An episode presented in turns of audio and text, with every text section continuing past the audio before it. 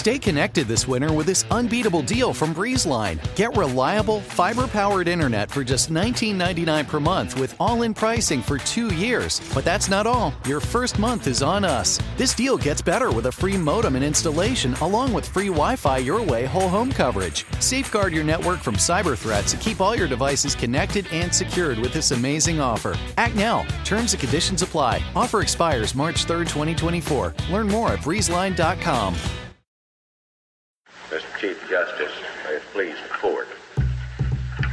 an old joke, but when a argued man argues against two beautiful ladies like this, they're going to have the last word. She spoke, not elegantly, but with unmistakable clarity. She said, I ask no favor for my sex. All I ask of our brethren is that they take their feet off our necks.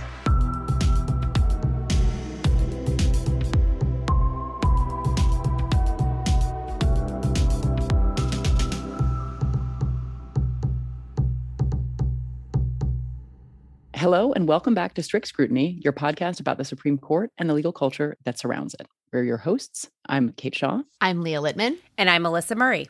And today we are coming at you live over Zoom, of course, because we are not Neil Gorsuch.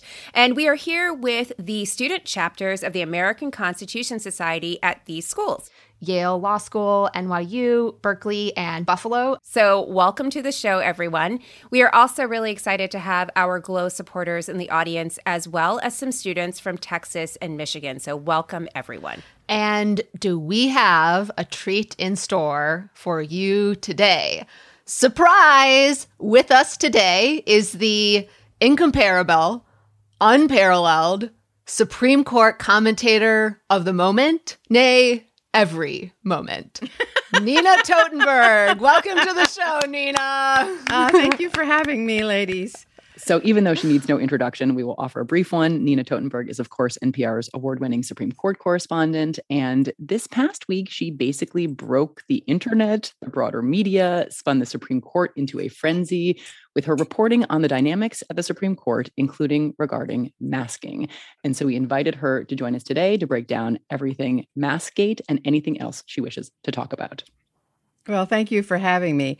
Uh, let's hope that people will actually read my story and know that it was about more than Maskgate, but I'll leave it at that and say that I've been spending more time deflecting inquiries from my colleagues, not my colleagues who cover the Supreme Court, but other colleagues uh, uh, in the press, um, you know, from BuzzFeed to Fox, and I don't have time for that. I'm busy. I'm a busy person these days. Uh, so, can I just note that you did actually issue a rejoinder that was picked up by the Daily Beast, where you basically just said you didn't have time for people trying to fact check you. You're Nina Totenberg, and your facts are checked, and you have dinner cooking, and you need to leave. And I, I say, my husband cooked the dinner. I was uh, sitting down to dinner. You, he made van. excuse me, excuse me, folks. This is an essential fact you have to know. My husband, who is a fabulous surgeon and trauma surgeon, and who just had a shoulder replaced, managed to make coq vin with one arm and I was sitting down to eat it. And the guy from BuzzFeed called and to ask me about something that our ombudsperson wrote. Now, our ombudsperson doesn't report to the news department. I report to the news department. I know who my sources are. They know who my sources are.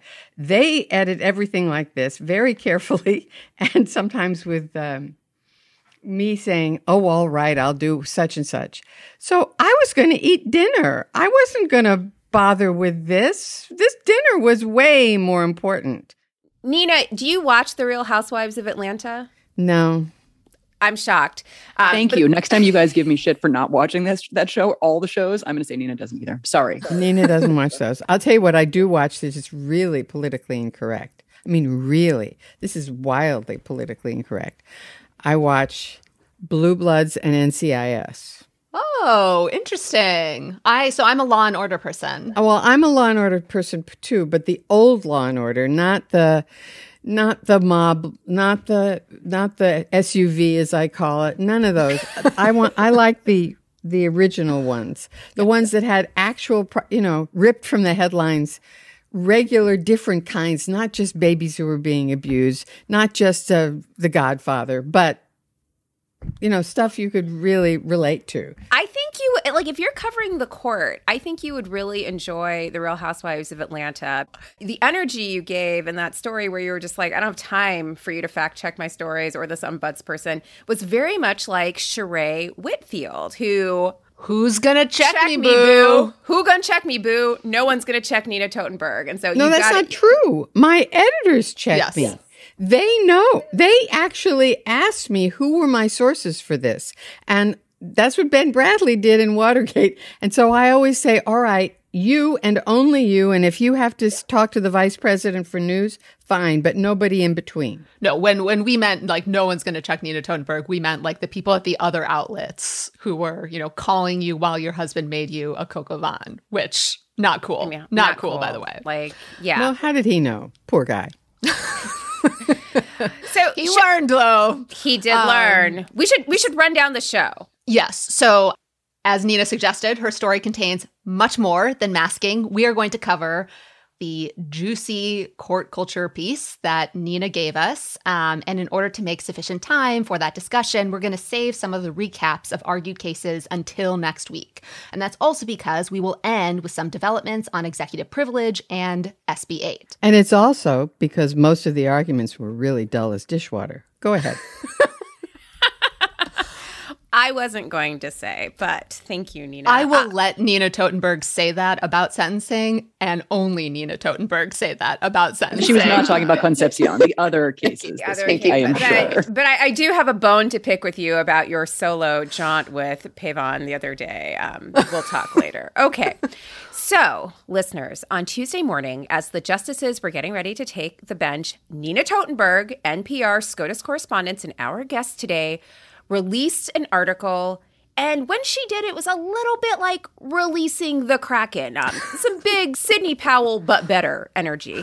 And it was an article all about what was going on behind the curtain at the court. And, ooh, did Nina spill the tea? The title of the piece is Supreme Court Justices Aren't Scorpions. And that, of course, is a callback to the famous quote that the justices during FDR's administration were like scorpions in a bottle, constantly pricking each other. Um, but she also noted they weren't happy campers either. So, Nina, can you tell us what you reported on in that piece? Why aren't the justices happy campers? Well, the lead in, which has gotten all of the attention, said that Justice Sotomayor, who I think you clerked for, has very serious diabetes. She's 67 years old. She has been wildly careful during the pandemic.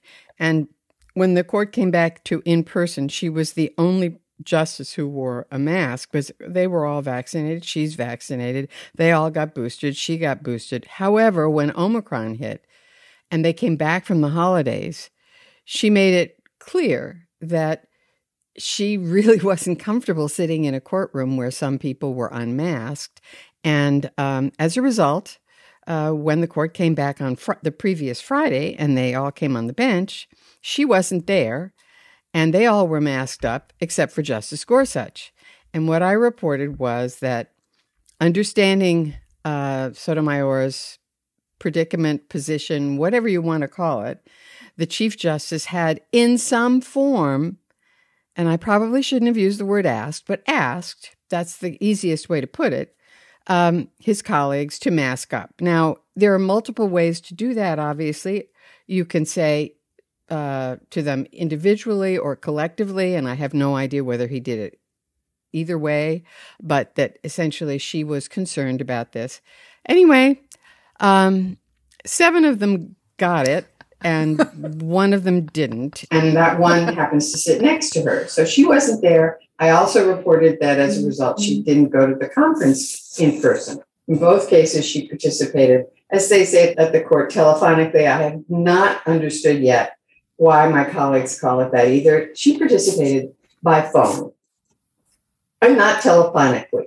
Why do we say telephonically? That's not a It's, that's a stupid word. You should make yourself the public editor of the Supreme Court and tell the chief to stop using the word telephonically because that's a dumb word and just to say by phone. Well, I've told my, my I've told my colleagues that they still say telephonically. It's like we are all in, in language space. Um, okay, so a lot going on in the piece. Let's start with the masking, but as we said, much more to cover. So, what you reported is kind of what we had speculated, which is, you know, Justice Gorsuch's refusal to wear a mask was contributing to Justice Sotomayor's inability to participate in person on the bench as well as in person at conference. This is his behavior literally forcing Justice Sotomayor out of the rooms where things happen because he refuses to take this minimal precaution.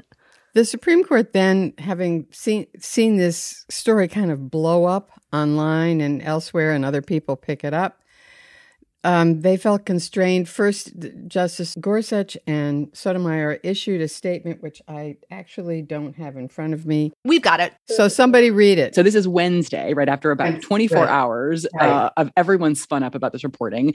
Well, well, Kate, Kate, we should also say not only did everyone on the internet get into this, like all of the regular media outlets, Jorts the cat also weighed in to note that that's an asshole move, Neil, and I mean, this is the story jumped the species barrier. It reached celebrity gossip sites. I was getting alerts from like Celebitchy and TMZ and other things. Like they were reporting on what you had broke. So, anyway, you people have better things to do than be on those sites all the time. no, we don't. No, no, we don't. no, we don't. I did not know who George the cat was, but I have now tweeted on about George on this. Okay. the amazing thing is Melissa and Leah managed to do the better things and also keep up on all of this. You read faster than I do.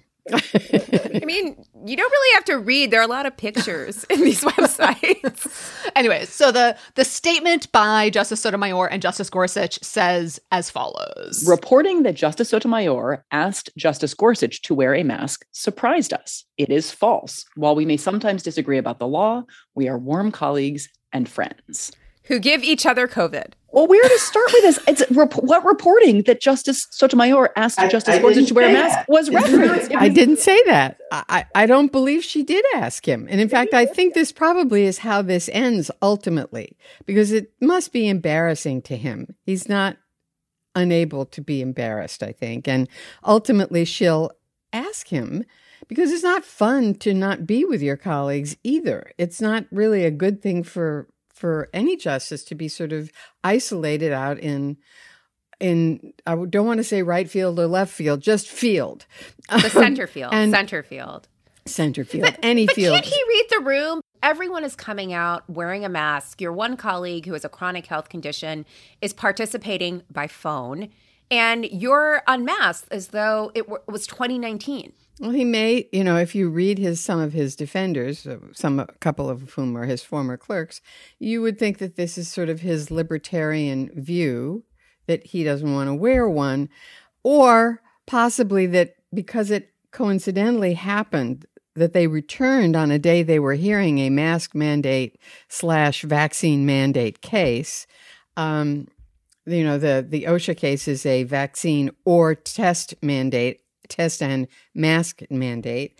Um, perhaps he thought that was a political statement. That was his view. Perhaps if you take, but the his, court's not political, Nina.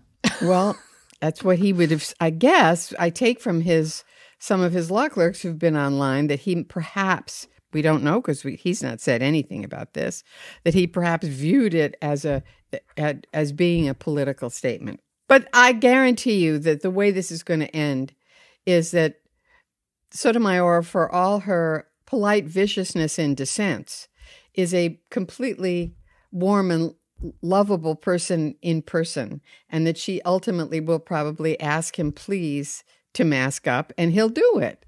She will likely do it and he'll wear it and then he'll get all the credit for somehow like being the bigger person when in fact he was never the bigger person in this. The only thing I can guarantee is that they will not issue a statement that says Justice Sotomayor has asked Justice Gorsuch to wear a mask and he is therefore wearing one today. I guarantee you that's not going to happen. But we should say to people who who did not maybe follow the whole saga that the joint Gorsuch Sotomayor statement was not the only statement because as people, you know, took to Twitter and the airwaves to point out that the statement was utterly unresponsive to your actual reporting, I presume in response to that, the Chief Justice put out, or the court put out under the name of the Chief Justice, yet another statement later that same day that said, I did not request Justice Gorsuch or any other justice to wear a mask on the bench. So I'm curious why this touched such a nerve. And I'm curious if in your years of reporting on the court, you can remember these this kind of two back-to-back on the record statements in response to specific reporting about the court. And if not, like why did this touch such a nerve? Because they all want to portray themselves, the court, as a very collegial body in which they have the ultimate respect for each other and their contradicting views, which gets us really to the meat of this piece, which is that the court, of course, there are, are disagreements um, and even petty dislikes among justices on any court. I mean, these are people who live together for the rest of their lives, some of them. They are stuck there. It's like a dysfunctional family or a dysfunctional marriage without the possibility of divorce.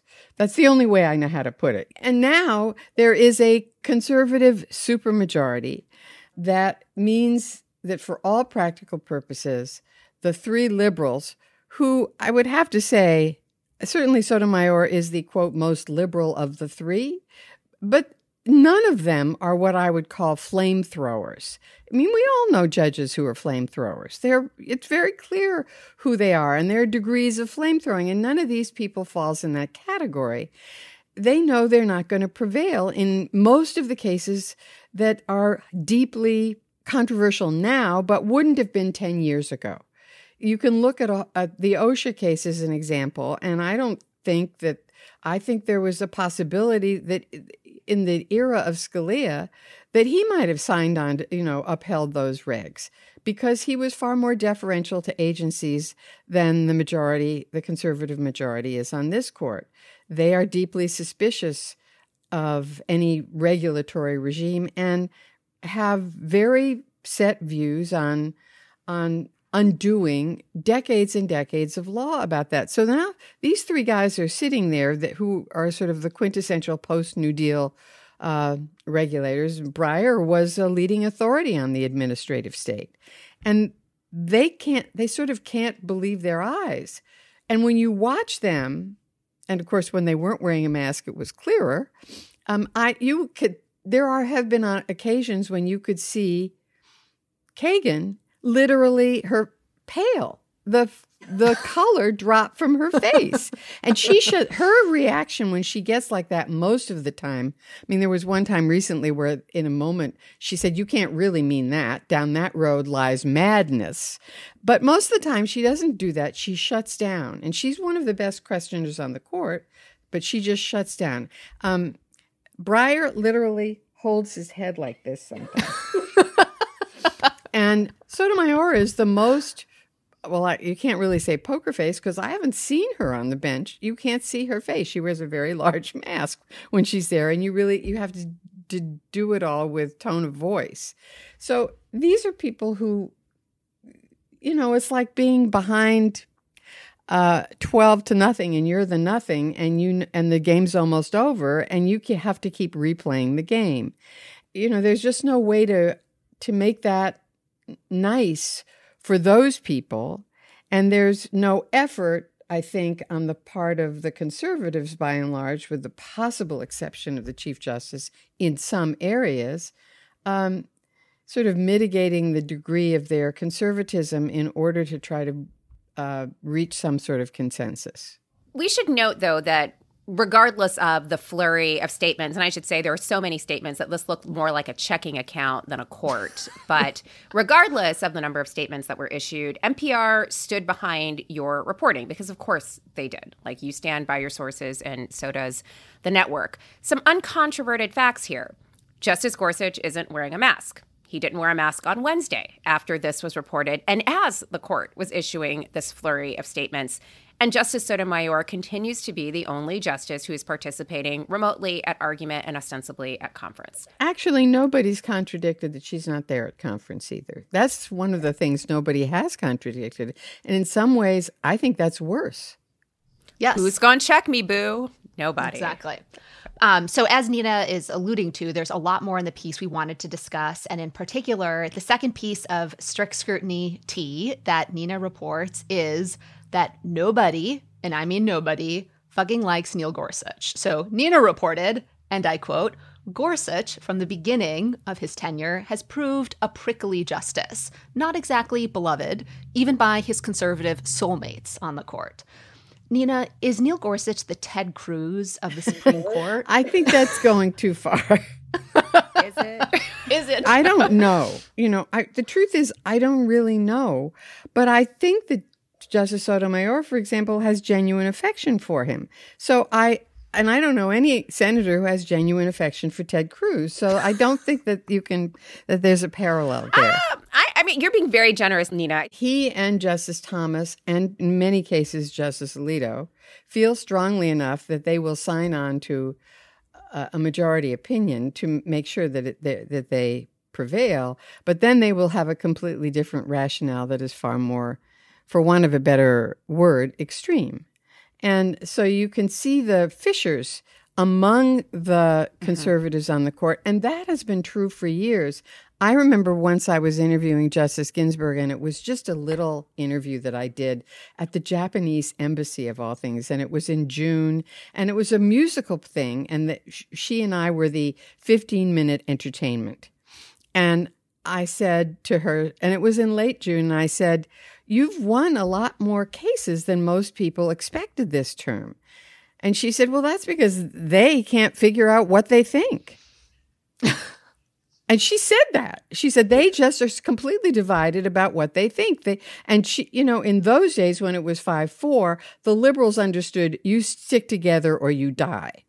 The the conservatives have not quite figured out that you, you don't die, but you don't win the same kinds of victories that are longer standing if you can't sort of get together. I did love that the part of the piece about both this sort of speculation about what Justice Scalia would have done, like in the OSHA mandate case, which is to say, you know, he was skeptical of administrative power, but had made an uneasy alliance with the existence of the administrative state. And I think the point you make about administrative law, I think, is applicable across a wide variety of bodies of law. As there's this vying for the status of intellectual heir of Justice Scalia, there is this one upsmanship you are seeing, which I think is driving not towards necessarily more and more conservative bottom line outcomes, but these concurring opinions that get increasingly unhinged as each seeks to be standard bearer of conservatism. Again, whatever the specific question is. And I do think you see that tension between Gorsuch and Alito and Thomas, each of whom approaches these questions somewhat differently, Kavanaugh sometimes too. It's an arms race with, I think, some potentially really scary endpoints. The other thing I said in my piece, though, is that um, I interviewed Noah Feldman for the piece, and I had also I also had talked to Rich Lazarus, both from Harvard. But Noah Feldman wrote the book Scorpions about the 1940s court and how much these people detested each other. And it, it's nothing like this. They were quantum leaps ahead of what this is. They were referred to as nine scorpions in a bottle because they couldn't get along. And his point is that some of the great thinking, legal thinking of the time, came out of their competition. But I'm not sure that happens here. What is true, though, is that I don't think there is a huge disagreement among them about religion, about abortion, or about guns. And those they will agree on, more or less. And those are the things that drive public opinion about the court confidence, lack of confidence. And Feldman's point is that and to this this part I completely agree with that the court has really had a very you know it far exceeds approval ratings um, for the other branches of government or God knows for for journalism. And one of the reasons is that even though it was a quite conservative court, as long as it was five to four with some centrist there, you know, whether it was O'Connor, then less of a centrist actually, um, Kennedy, but still a centrist, uh, that the, the court was always giving and even to a lesser degree, the Chief Justice, Chief Justice Roberts, to, the court was always giving some victories to the left and some to the right, and people thought the court was generally fair and it was respected. And while today it's preposterous to think of the idea of some Democratic president with a Democratic Congress packing the court, um, it's it was preposterous probably 10 years ago to think of a court this conservative. And so to say that, oh, that's just nonsense, it's not going to happen, I think it is nonsense today. But the court has a limited coinage and it it could spend it all at once and I and I'm not sure what the results would be. Strict Scrutiny is brought to you by Americans United for Separation of Church and State. Oklahoma recently approved the nation's first religious public school. You heard that correctly, a religious public school. If you've paid attention to the Supreme Court over the past few years, you probably noticed a trend. The Supreme Court's ultra conservative faction gutted church state protections in order to funnel public money to private religious schools. Oklahoma is Christian nationalists' latest test case, a blueprint for other conservative states to follow. Americans United for Separation of Church and State saw the dangerous precedent a religious public school would create across the country and promptly filed a lawsuit to stop St. Isidore of Seville Catholic Virtual School in Oklahoma. This is the latest effort to blur the lines between church and state, taking tax money and directing it to a religious school that will indoctrinate students into a faith with plans to discriminate against anyone who doesn't adhere goes against the founding principles of our country. Americans United will keep fighting for freedom without favor, equality without exception. Keep up with this issue at au.org. Strict Scrutiny is brought to you by Bouqs. I love, love, love fresh flowers. I love how beautiful they are. I love how it brings like a modicum of spring, especially when New York is still trying to figure out if spring is actually going to happen. And that is why I love Bouqs. And this Mother's Day, it's even more perfect that Bouqs is available because you can actually give mom all of the flowers she deserves. And we all know she deserves the best. So send her farm fresh flowers from Bouqs. That's short for bouquets. And right now, when you shop at Bouqs, you can get 25% off your entire Bouqs purchase. And not only are you getting 25% off, you're getting access to beautiful floral arrangements that everybody likes because Bouqs is different. Their flowers are cut fresh and sourced directly from the best flower farms, so they last way longer. They even have flowers that are grown on the side of a volcano. How's that for commitment?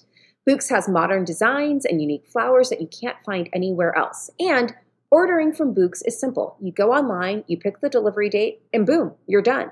So Mother's Day is May 12th, so don't miss out on the chance to thank your mom or the mothers in your life that you love and order your Bouqs now. And with 25% off, you can send some to mom, your wife, your aunt, even your grandma, and to me. So go to Bouqs.com and use promo code STRICT for 25% off. That's B O U Q S.com, promo code STRICT. Bouqs, promo code STRICT. If someone were afraid of the dentist, maybe they haven't been in a long time, maybe they're embarrassed because they haven't been in a while, I feel like this would be a really safe place for them to go and get the care that they need. At Advanced Dentistry, we get it.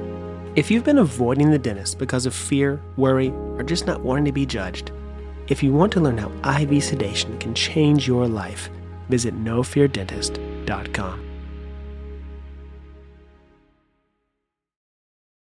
The Angie's list you know and trust is now Angie, and we're so much more than just a list. We still connect you with top local pros and show you ratings and reviews, but now we also let you compare upfront prices on hundreds of projects and book a service instantly. We can even handle the rest of your project from start to finish. So remember, Angie's list is now Angie, and we're here to get your job done right. Get started at Angie.com. That's A N G I, or download the app today. So, another thing we wanted to touch on the piece um, is kind of a point of interest of ours, which is you confirmed in the piece uh, Sam Alito's not so subtle hatred for the Chief Justice, uh, writing that Alito, on occasion, barely conceals his disdain for Roberts. But intriguingly, you report that it's not just because of the Chief's wayward, squishy votes in cases like the Affordable Care Act and others. So, where does the antipathy you described come from, Nina? Well, I don't think he hates him, but I've always been puzzled because he gets really good assignments from the chief. He gets lots of big cases to write.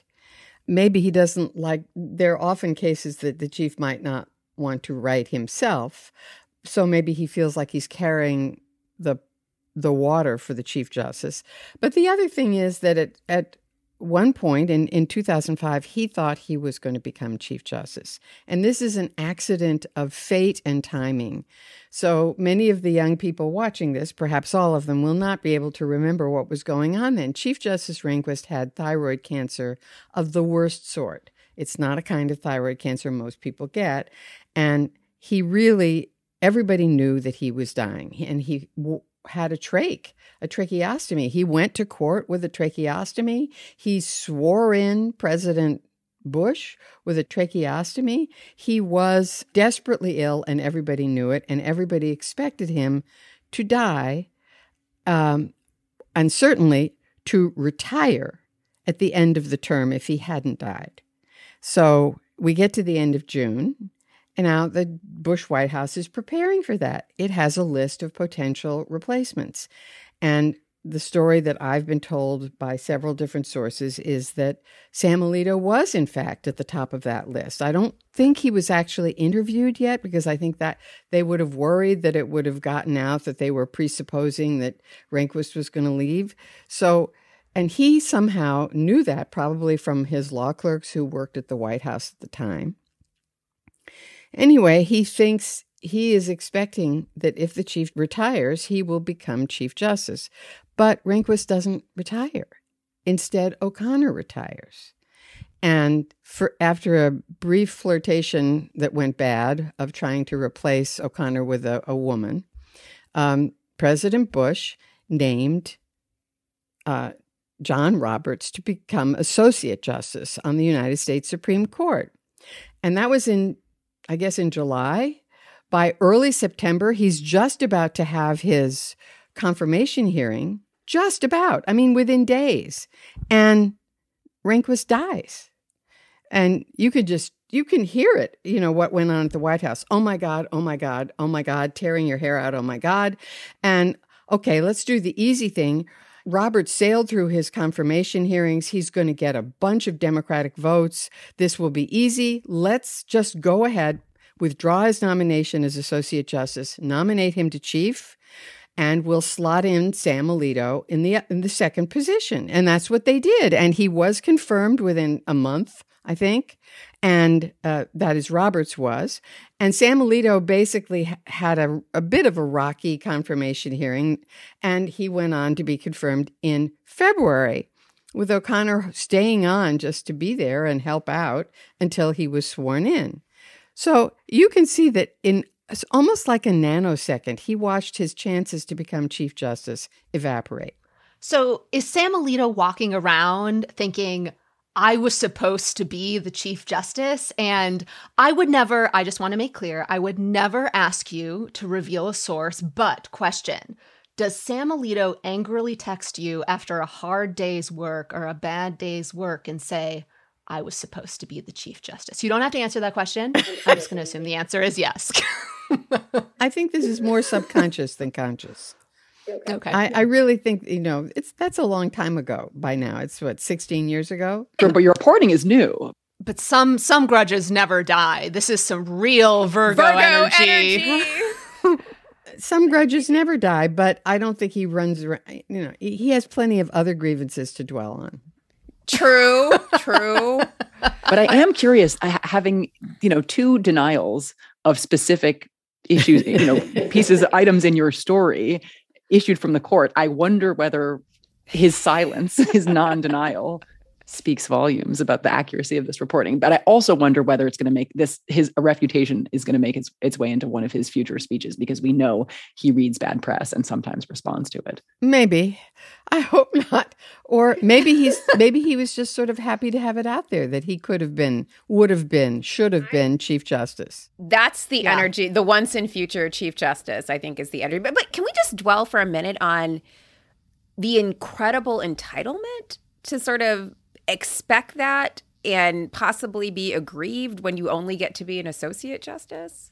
Sam Alito is the real victim in all this. You know, he he deserved to be that chief justice and now he has to live the rest of his days as a mere associate justice on the Supreme Court. It is peak grieve Alito. As we know, being chief justice is hard work and you have to be pretty deft to do it. And this chief is pretty deft, but um, I think he has Alito has very powerful views, particularly about religion and um, abortion.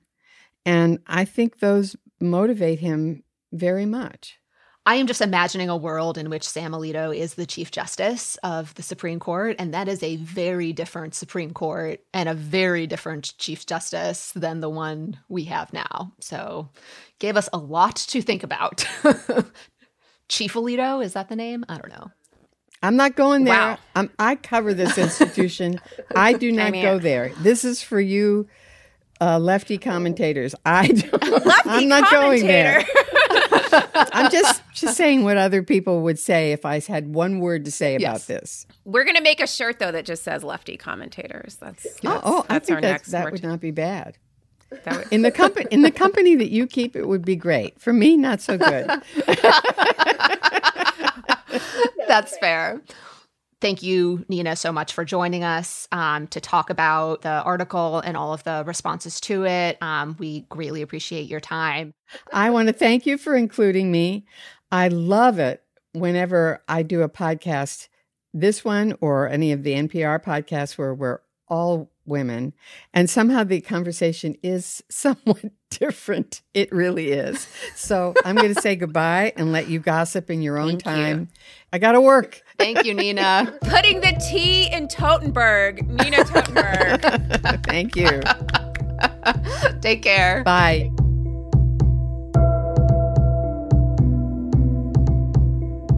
We should move on to other court culture in less impressive Supreme Court commentators um, who were also in the news this week. Um, who are not invited guests on this podcast. Nope. on Monday, January 17th, MLK Day, CNN correspondent Jeffrey Toobin tweeted out the following. Imminent Supreme Court retirement? Question mark. Favorites. Ketanji Brown Jackson. Spelled incorrectly. I'm not going to pronounce the word, whatever, however he spelled it. It was not Ketanji Brown Jackson's actual spelling. Um, DC Circuit, Leondra Kruger, California Supreme Court, long shot, VP Kamala Harris. Stay tuned to CNN for news. Hashtag SCOTUS. I will say, Joe Patrice of Above the Law had the funniest tweet ever about the misspelling of Ketanji Brown Jackson's name. That was amazing. oh, what did he say? I didn't see it.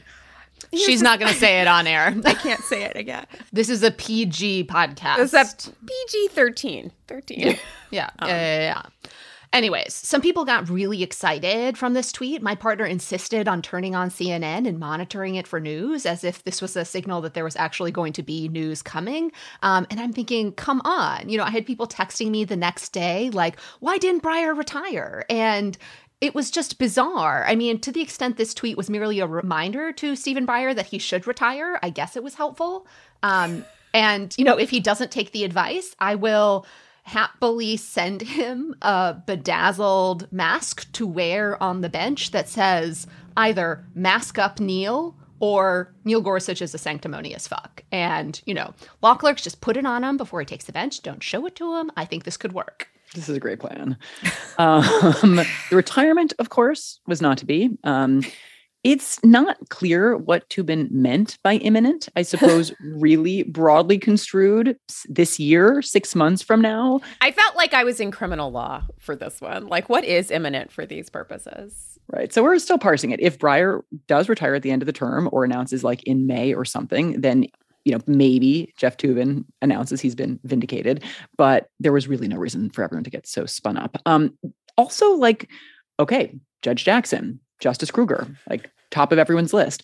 VP Harris, really, what was that about? Again, the president has said that it will be an African American woman. Um, I, I, mean, I, I, think just about any black woman who is a lawyer is on the short list, apparently. Um, but there, there, are a lot of people who were not mentioned, like Sherrilyn Ifill of the, for, well, still the president and director counsel of the NAACP, but soon to leave that post. Um, Stacey Abrams' name has been mentioned. Uh, Michelle Childs, who's been nominated to the DC Circuit, could also be on that. So there are a lot of people, not to mention any of the Biden appointees who have recently taken the bench in the last couple of days, including Holly Thomas, who went up to the Ninth Circuit. Yay, Holly.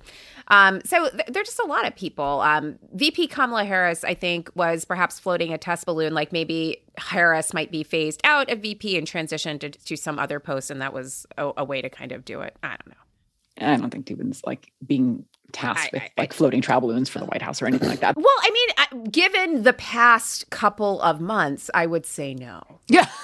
I will say, I do think it's useful to have non sitting judge names in circulation. Obviously, Sherrilyn sort of is a terrific example of that. And I just think that normalizing seriously considering appointing non-sitting judges to appellate courts and even the Supreme Court would be great, right? It would be great if we turn. Obviously, that's true about Justice Kagan, but everybody else in there, you know, was a sitting judge, and that seems to be increasingly the norm. And I, you know, I think we all think that it's a problem. Um, so, but I don't think that Toobin is like the only one who realizes that Harris is actually a shortlister and is, you know, there's some chance she's going to be put on the Supreme Court. Just doesn't seem likely to me want to go on to ecclesiastical whack a mole since we still have a lot to cover? Let's talk about some cases since this is a podcast about the Supreme Court and they ostensibly did some work last week. So let's talk a little bit about it. One case that we were watching is Shurtleff versus Boston. So this was the case challenging the city of Boston's decision not to fly the private religious organization's Camp Constitution's flag on the city's flagpole. Basically, the city displays different organizations' flags on its flagpole, and Camp Constitution, which is a religious organization, wanted to have a flag with some Christian paraphernalia or memorabilia on it flown on Constitution Day.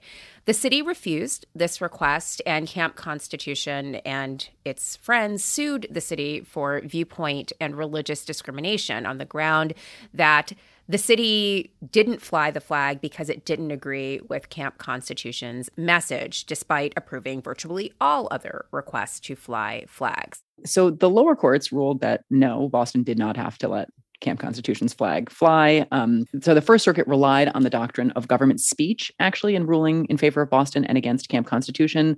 Um, and the basic framework here is that when the government provides a place for private citizens to speak, it cannot discriminate against viewpoints it doesn't like. But if the government itself is speaking, including when it involves private parties in doing that speaking, the government can pick and choose between different viewpoints. Um, so a useful example I thought came from Sopan Joshi, who was arguing for the federal government, um, actually in in on the side of Camp Constitution, not on the side of Boston.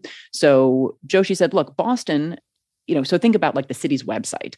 Boston can solicit private parties to submit pieces like praising the city talking about how great boston is um, but it doesn't by doing so incur some obligation to also include anti-boston sentiment on the city's website. So that's government speech and it's not not government speech just because private parties participate in the speech. Um, so if the flag displays are government speech this is the First Circuit's holding. You know, it doesn't matter. The city can choose not to fly flags if it doesn't want to, including the Camp Constitution flag. Um, but if this flag display is a place where the government actually just allows private speech, then the city cannot choose not to display this flag because it doesn't like Camp Constitution, and it definitely can't engage in religious discrimination, which is what Camp Constitution is arguing happened here. So, under the rules of ecclesiastical whack a mole, um, because it is a conservative Judeo Christian group asserting a claim of religious discrimination against a blue government, the religious group is going to win. Um, the answer in all of these cases is yes, there was religious discrimination against the conservatives. The only question is why, or what the court will say to reach that conclusion. Um, and honestly, from the oral arguments, I think this case might end up being unanimous in favor of the organization. So, first, couldn't help noticing that the lawyer arguing for the challenger here started off kind of almost calling Justice Thomas Chief Justice. I am beginning to think this is a deliberate effort to make Chief Justice Thomas happen. Like, literally willing it into being.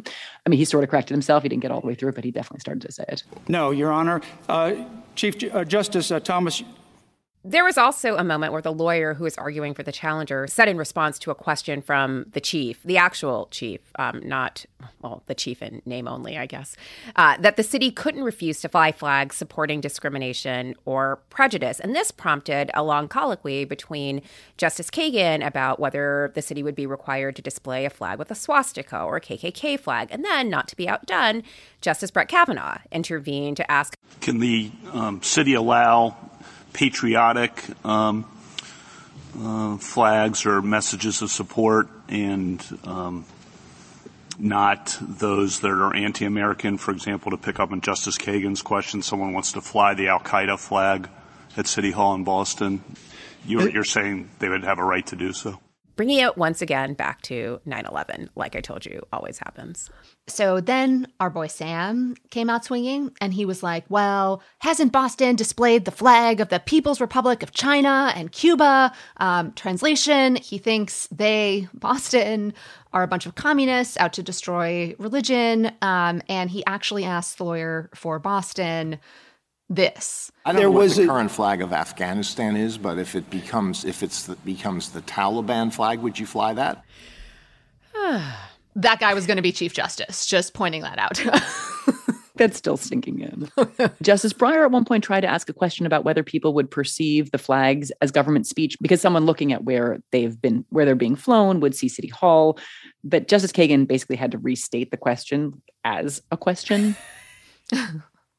The court was actually testing whether this, the city's flagpole displays, were government speech, in part by noting that the mayor had flown the Montreal Canadiens flag, apparently a hockey team, I wouldn't know, um, after they defeated the Boston Bruins. Um, and that was apparently because of some bet between the mayors of, you know, Boston and someplace else. Montreal. I don't know. It checks out. I will say though, so there seemed not to be a ton of concern about invalidating this policy because the city could adapt in a couple of ways. Um, one, it might do something or set of things to make clearer that you know these flags are government speech.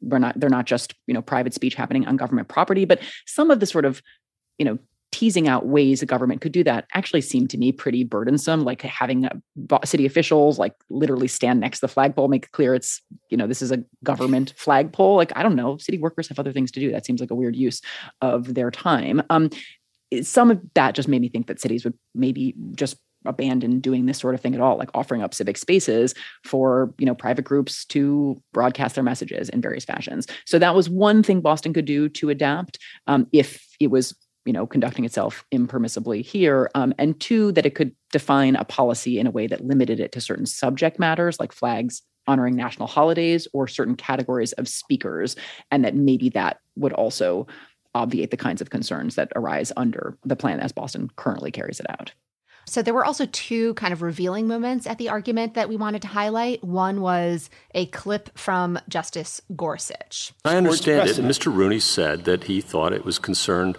about the so called separation of state, a church and state, or the Constitution's Establishment Clause. Watch this space. That is not going to be a principle soon.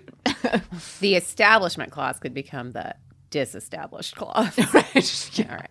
There was also a very self aware moment from Justice Breyer. Oddly enough, I'm sure this is a useless question, but you would have thought after reading the SG's brief, if they really want to have government speech, it's not too hard for them to arrange it. And they didn't pay too much attention in the past, like zero. and uh, can't it be settled? I mean, you would have thought what's past is past. Let's look to the future, see what Boston wants. You might not disagree. I don't know. It's a really good question when you listen to this oral argument. All right, should we move on to the next case? Sure. Um, so the court also heard oral argument in Cassirer versus Thyssen Bornemisza Collection Foundation, an important civil procedure case about whether federal courts hearing state law claims under the Foreign Sovereign Immunities Act, a federal statute that allows you to sue foreign states and officials in some instances.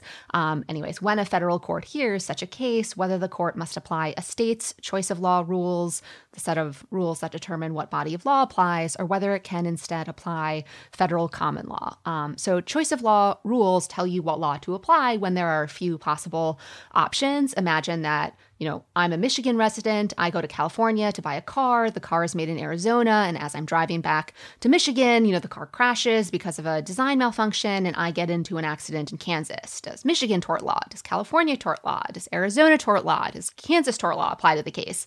That's the question that choice of law rules are designed to answer. And the question in this case is whether a federal court must apply state or federal choice of law rules. The case itself is about efforts to recover a French Impressionist painting by Camille Pissarro. The painting was stolen by the Nazis in exchange for allowing a family to flee Germany, and it now sits in a Spanish museum.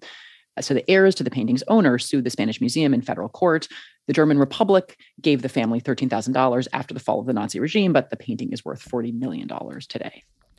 So, we're not going to get into the details of this case, but we will just note some really fantastic advocacy. So, Masha Hansford, who argued for the Solicitor General's office, was absolutely terrific. So, shout out to her. And we also want to note for all of the law students listening, especially 1Ls, the decision about whether the federal court should apply state or federal common law turns on, dun dun dun, the Erie Doctrine, one of the most famous cases ever and one of the most vexing cases in civil procedure. That was the case, of course, where the court announced that there is no federal common law and that the law is not some brooding omnipresence in the sky. So the court also heard Concepcion versus United States, an important resentencing case about the First Step Act. We're going to hold off on a recap of this case until next week so I can give it the attention that it deserves, which is all of the attention. So the other case the court heard this week that we are not going to talk about today was FEC versus Ted Cruz for Senate. That case, uh, case about campaign finance regulation, tragically did not include Ted Cruz arguing the case himself, as we had speculated it might. Um, but it was interesting nonetheless. And we're going to hold off on recapping that one um, and do it instead next week as part of another live show for Glow supporters. And we have a very special guest lined up for you as part of that episode. So stay tuned. It's Ted Cruz. no, it's Snowflake is invited, but not. Yes. All right. Um, let's move on to a little court culture. So, we should note that the Fifth Circuit released its opinion certifying a question about the proper interpretation of SB 8 to the Texas Supreme Court. Boom, lawyered. Bottom line is this means the Fifth Circuit is laying out a process that will keep Texas SB 8 on the books and being enforced, thus keeping abortion clinics largely shuttered while the Texas Supreme Court weighs in. So, again, when SCOTUS decided the SB 8 case, people were like, this is a win, this is a win. We did not say that, of course, but other people said it. But that was two months ago, right? I mean, a month and a half, basically.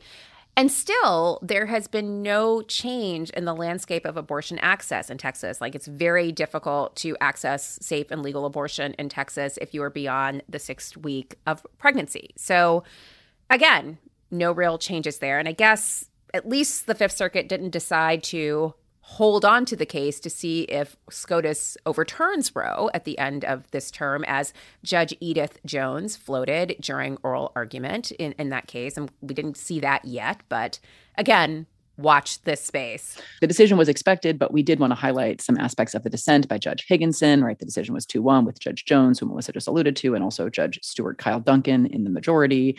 Um, so Higginson, in dissent, accused the majority of disobeying the Supreme Court's mandate. Uh, the court had stated that its holding was that eight justices hold that this case may proceed past the motion to dismiss stage against the state licensing officials. And Higginson said it was so Fifth Circuit's action was inconsistent with the mandate and also inconsistent with the Supreme Court's expeditious handling of the case. It scheduled arguments quickly, it decided the case quickly, and the Fifth Circuit is acting the opposite of expeditiously in terms of its handling of the case. Um, Judge Higginson's dissent also had a very pointed reference to how some federal judges, during the aftermath of Brown versus Board of Education, um, the decision invalidating segregation in public schools, undertook numerous procedural maneuvers in order to avoid enforcing Brown and avoid implementing desegregation, um, and in fact, judicially facilitated massive resistance to Brown. So Judge Higginson quoted Judge J. Skelly Wright as saying as follows about the decisions requiring schools to undertake efforts to desegregate. Quote, I did it because the Supreme Court had said it, and there wasn't any way out except subterfuge. Other judges were using subterfuge to get around the Supreme Court, delays, and so on, but I grew up around the federal courts and had respect for them, and I tried to carry on tradition. So after Judge Higginson quoted that passage, he wrote, then, like now, it is undisputed that the Constitution, necessarily expounded by the Supreme Court, had been subverted by a state legislature. This would also seems like an opportune time to note that another Democratic appointee on the Fifth Circuit, Judge Greg Costa, who sits, I believe, in Houston, Texas, informed the White House that he is straight up resigning his position effective August 2022. And this is noteworthy because Judge Costa is extremely young. He's only 49 years old, and he was appointed by President Obama in 2014. And basically, he's like, uh, eight years around these guys is just way too much for Greg Costa. I'm out. That seems to be the energy. Yeah. Yeah. He's not taking senior status. He's ineligible. no, he's like, status. I'm out. Like, I literally am just peace out. So um, that will give President Biden an opportunity to add another judge to the Fifth Circuit. It obviously doesn't change the ideological balance on that court, but it is noteworthy that I mean, can a workplace be that corrosive that you just literally cannot keep your lifetime tenure and just, I mean, hold on. You're like, is Sonia Sotomayor like, oh, hmm, interesting. like, is that an option? Can I bounce? I hope that is not the case. But um, um, well, thank you for your service, Judge Costa. We get that this might have been a, a hard a hard road to hoe.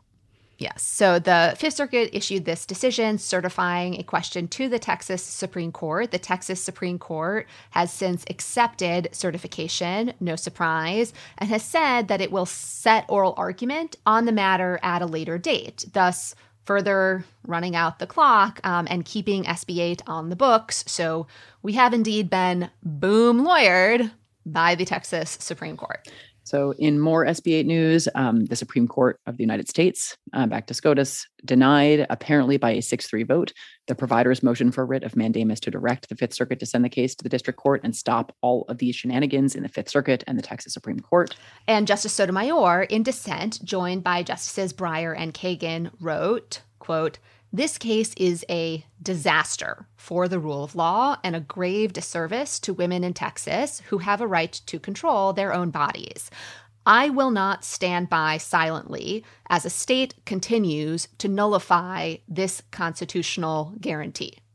I dissent. Note that is not a respectfully dissent. There were some male commentators on Twitter being like, oh, like, wow, she didn't say respectfully. Is that a thing? I wonder. And it's like, dudes, if you bothered to listen to people actually following the Supreme Court, you would note we had highlighted Justice Sotomayor's statement. I respectfully dissent. For now. For now. For now, I respectfully dissent in FDA versus ACOG, the case about the FDA's in person dispensation requirement for one of the medication abortion pills. So, yes, this is a thing. It is something she had previewed. Basically, you guys have exhausted my patience. Like, I'm done. I mean, th- this is big mom with two kids at home on Zoom school energy from Justice Sotomayor. Anyway, she also writes Today, for the fourth time, this court declines to protect pregnant Texans from egregious violations of their constitutional rights. And I, I, think this augments the nullification language that she used earlier, which I think, again, was as purposeful as the absence of respectfully. There was also that opening, which was great. She said in her opening, the court may look the other way, but I cannot. That is, by the way, now on strict scrutiny mugs. Um, just FYI. Uh, Justice Sotomayor also cited Judge Jones' comments at the oral argument on the certification motion. Judge Jones saying, Why don't we just hold this case? Because there's a possibility that the Supreme Court might overrule Roe, and so they could just sit on it until the end of June rather than having to actually respect precedent. Justice Breyer also wrote a separate dissent. I got a question. Why? Really why? Why? why? Why? No, no. Limited number of hours in a day. Like this is like when John Mayer decided to redo Beyonce's XO. Why? why was this necessary? Like it was a great dissent. Just sign it and keep it pushing. We need no convincing of this. Yes. Anyway. Yeah. One other Supreme Court development, um, we wanted to mention that the Supreme Court rebuffed former President Trump's efforts to block the January 6th committee from accessing certain White House records in the possession of the National Archives. Um, so the DC Circuit had rejected Trump's argument that as a former president, he got to make the call on whether documents were subject to executive privilege, even where, as here, the incumbent president said the pressing national need for these documents outweighed any privilege concerns. So DC Circuit wrote a thoughtful, like almost 70 page opinion really, really rejecting all of Trump's bad arguments. Um, Trump went to court seeking a stay and an injunction to prevent the documents from being turned over. So uh, this is one of these cases where I was like, surely the court is not going to buy these garbage arguments. And you guys were like, I don't. You, you, you, your your optimism is no, well, sometimes I, misplaced, and it is sometimes. But here, at least, I was vindicated, and maybe because. I'm going to claim vindication in this one. Kate. Yes, Melissa there was one person who registered his objections and another person who wrote a separate concurrence to suggest that the real question here, whether a former president could claim executive privilege over the objections of a sitting president, that was still a live question. It wasn't perfectly clean. And there was an order, right? So it was, yes. so Trump doesn't, the documents are now already in the possession of the January 6th committee. So bottom line, like his, Trump's efforts to thwart this committee at least in with respect to these several hundred pages of records were totally unsuccessful so that bottom line i do think is actually quite significant but you're but, right that the court made very clear it was only deciding it, it was essentially deciding that because the dc circuit had held that trump's arguments were so bad that even if he were the incumbent president there was no way he would prevail in his executive privilege claim and justice thomas still couldn't sign on to that yeah. But he didn't explain himself. It was pretty interesting. He just like wrote separately. Basically, it was like, I side, I vote with Trump, but said well, nothing about why. Does anyone remember when he was like the justice handpicked to swear Amy Coney Barrett in at the fake installation at the White House? We all remember it well. I mean, do you? Okay. Because I think people forget about that. I'm just like, this is weird. But yeah. So he literally just cast a vote with no explanation to say, you know, no, I would grant this stay. I would let these documents be withheld from the committee. Um, and then Kavanaugh wrote a separate statement that in which he repeated several times that the DC Circuit's discussion of President Trump's status as a former president should be viewed as non-binding dicta. He like said it a bunch of times, kind of a weird way, um, and also just reiterated his view that the Constitution cares deeply about the principle that what happens at the White House stays at the White House. That was basically the thrust of his three-page writing. He's like, I've been there. Nobody wants their White House materials, even years later, to be disclosed.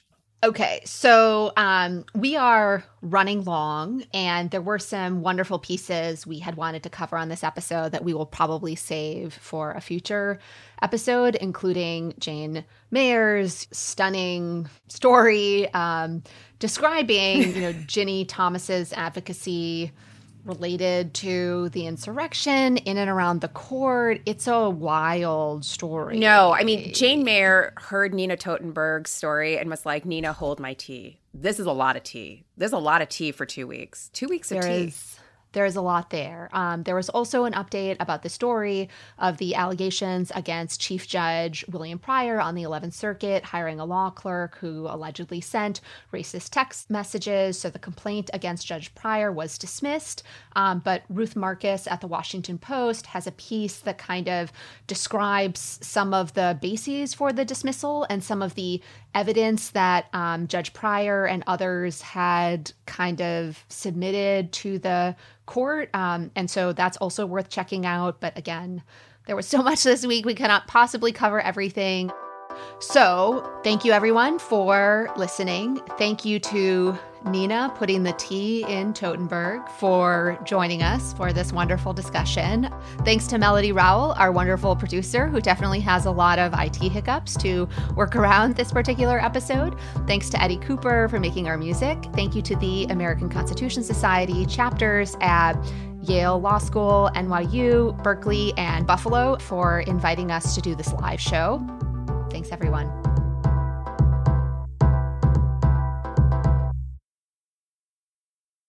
They say plants like music. Yeah, no, like really, they, they respond to the vibrations of it, which means that this playlist you're listening to, the plants are too. You know what else plants like? Organic soil from Miracle-Gro. It's made with all the best stuff like wood fiber and compost. Plus, it's OMRI certified organic, which officially means it's made with superior ingredients. And when you give your plants the stuff that makes them happy, they won't judge you on your iffy playlist. Hear that, plants? So go ahead and give them Miracle-Gro. you can start your day off right. When you find a professional on Angi to get your plumbing right first. Connect with skilled professionals to get all your home projects done well. Visit Angi.com. You can do this when you Angi that.